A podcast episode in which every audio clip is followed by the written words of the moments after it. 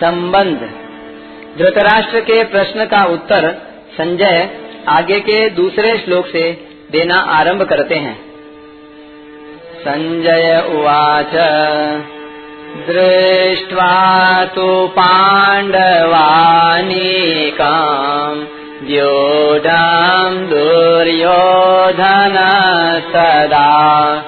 आचार्यमुपसङ्गाम्या राजा वचनमाब्रवीत्।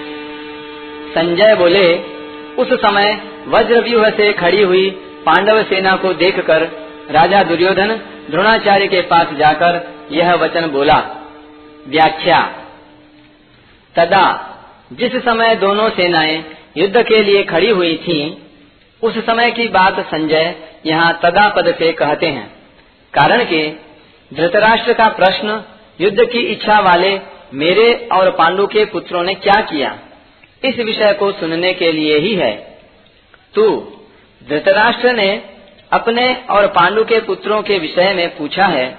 अतः, संजय भी पहले धृतराष्ट्र के पुत्रों की बात बताने के लिए यहाँ तू पद का प्रयोग करते हैं। दृष्टवा पांडवानीकम व्यूढ़ दृष्टवा पर टिप्पणी। इस अध्याय में तीन बार दृष्टवा देखकर पद का प्रयोग हुआ है। पांडव सेना को देखकर दुर्योधन का द्रोणाचार्य के पास जाना, दूसरा श्लोक। कौरव सेना को देखकर अर्जुन का धनुष को उठाना, बीसवा श्लोक। और अपने स्वजनों, कुटुंबियों को देखकर अर्जुन का मोहाविष्ट होना अट्ठाईसवां श्लोक। इन तीनों में से दो दृष्टवा तो आपस में सेना देखने के लिए आए हैं और एक दृष्टवा स्वजनों को देखने के लिए आया है, जिससे अर्जुन का भाव बदल जाता है।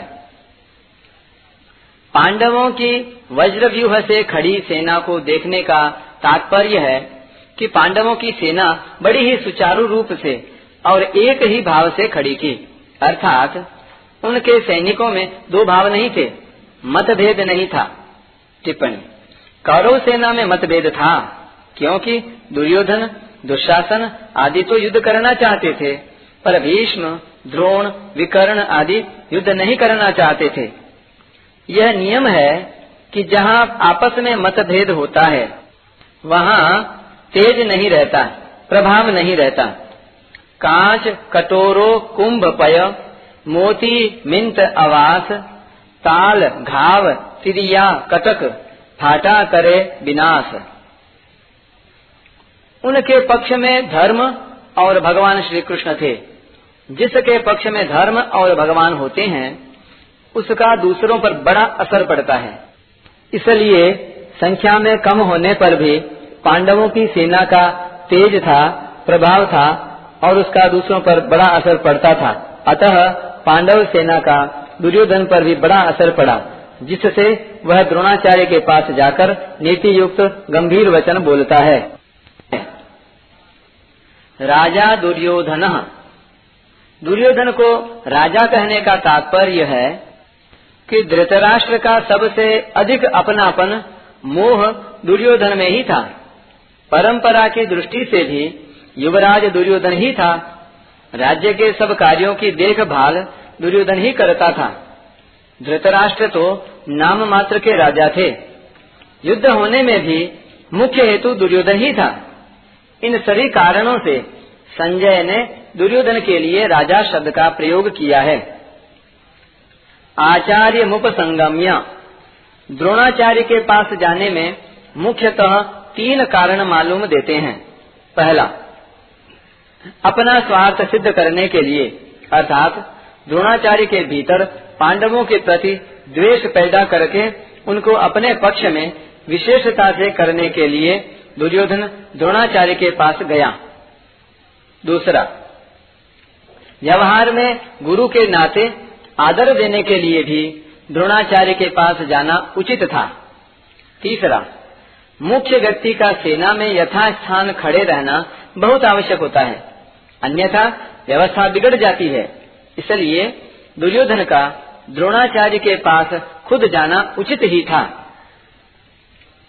यहाँ शंका हो सकती है कि दुर्योधन को तो पितामह भीष्म के पास जाना चाहिए था, जो कि सेनापति थे, पर दुर्योधन गुरु द्रोणाचार्य के पास ही क्यों गया?